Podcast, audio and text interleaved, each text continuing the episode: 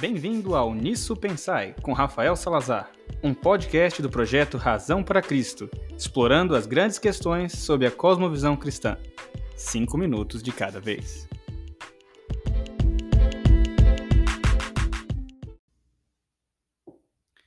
Nesse episódio de hoje, vamos apresentar o projeto Razão para Cristo.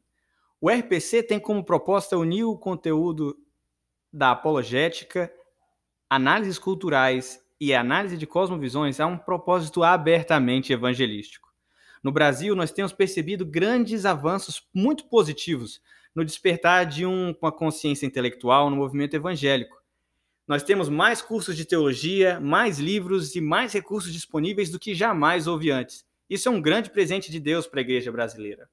No entanto, esse desenvolvimento é visto com receio por muitos que temem a falta de ênfase na formação espiritual, a questão da piedade, e na paixão evangelística, um foco no evangelismo, com o objetivo de combinar a ênfase atual intelectual do cristianismo evangélico com o grande propósito de alcançar o mundo perdido, o Razão para Cristo existe para promover o zelo evangelístico nos pensadores cristãos e o pensamento cristão nos evangelistas. Começaremos através das redes sociais, providenciando recursos como vídeos, artigos, revisões de conteúdo, vários podcasts, entrevistas exclusivas e apoio para ministérios universitários. Então surge a pergunta: como a apologética pode ser útil para evangelização?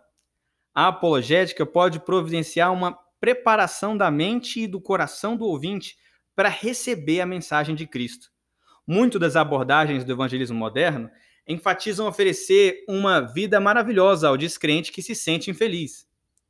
E está certo oferecer a Cristo aqueles que percebem a sua infelicidade, mas o que dizer daquele que não conhece Jesus, mas ainda se sente feliz?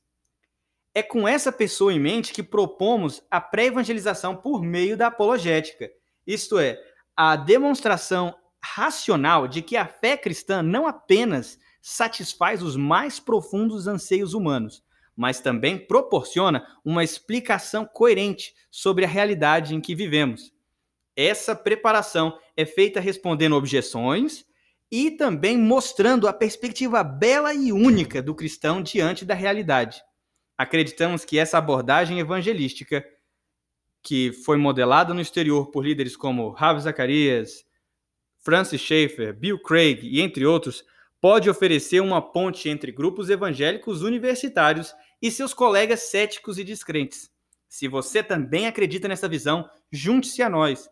Siga nossos perfis no Instagram e Facebook, porque temos grandes planos para oferecer recursos agora e no futuro. E já agradecemos o seu apoio. E agora, para você conhecer um pouco mais vamos compartilhar dois dos nossos principais valores: conhecer para amar e entender para alcançar. Conhecer para amar. Ele significa que o propósito de todo o conhecimento deve ser o amor. Primeiro a Deus e em segundo ao próximo.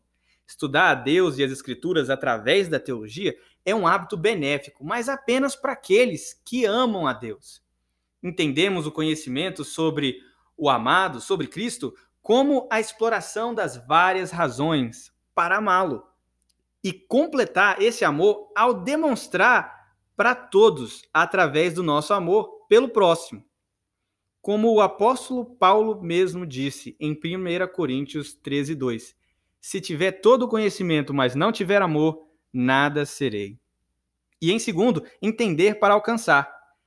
Acreditamos que o objetivo do estudo da apologética e conhecimento cultural, análise de cosmovisões, filosofia, entre outros, deve ser honrar a Deus através do alcance dos perdidos na sua evangelização, criando pontes de contato. Estudar os problemas do mundo deve ser hábito daquele que quer oferecer solução a eles, ou seja, oferecer o próprio Cristo.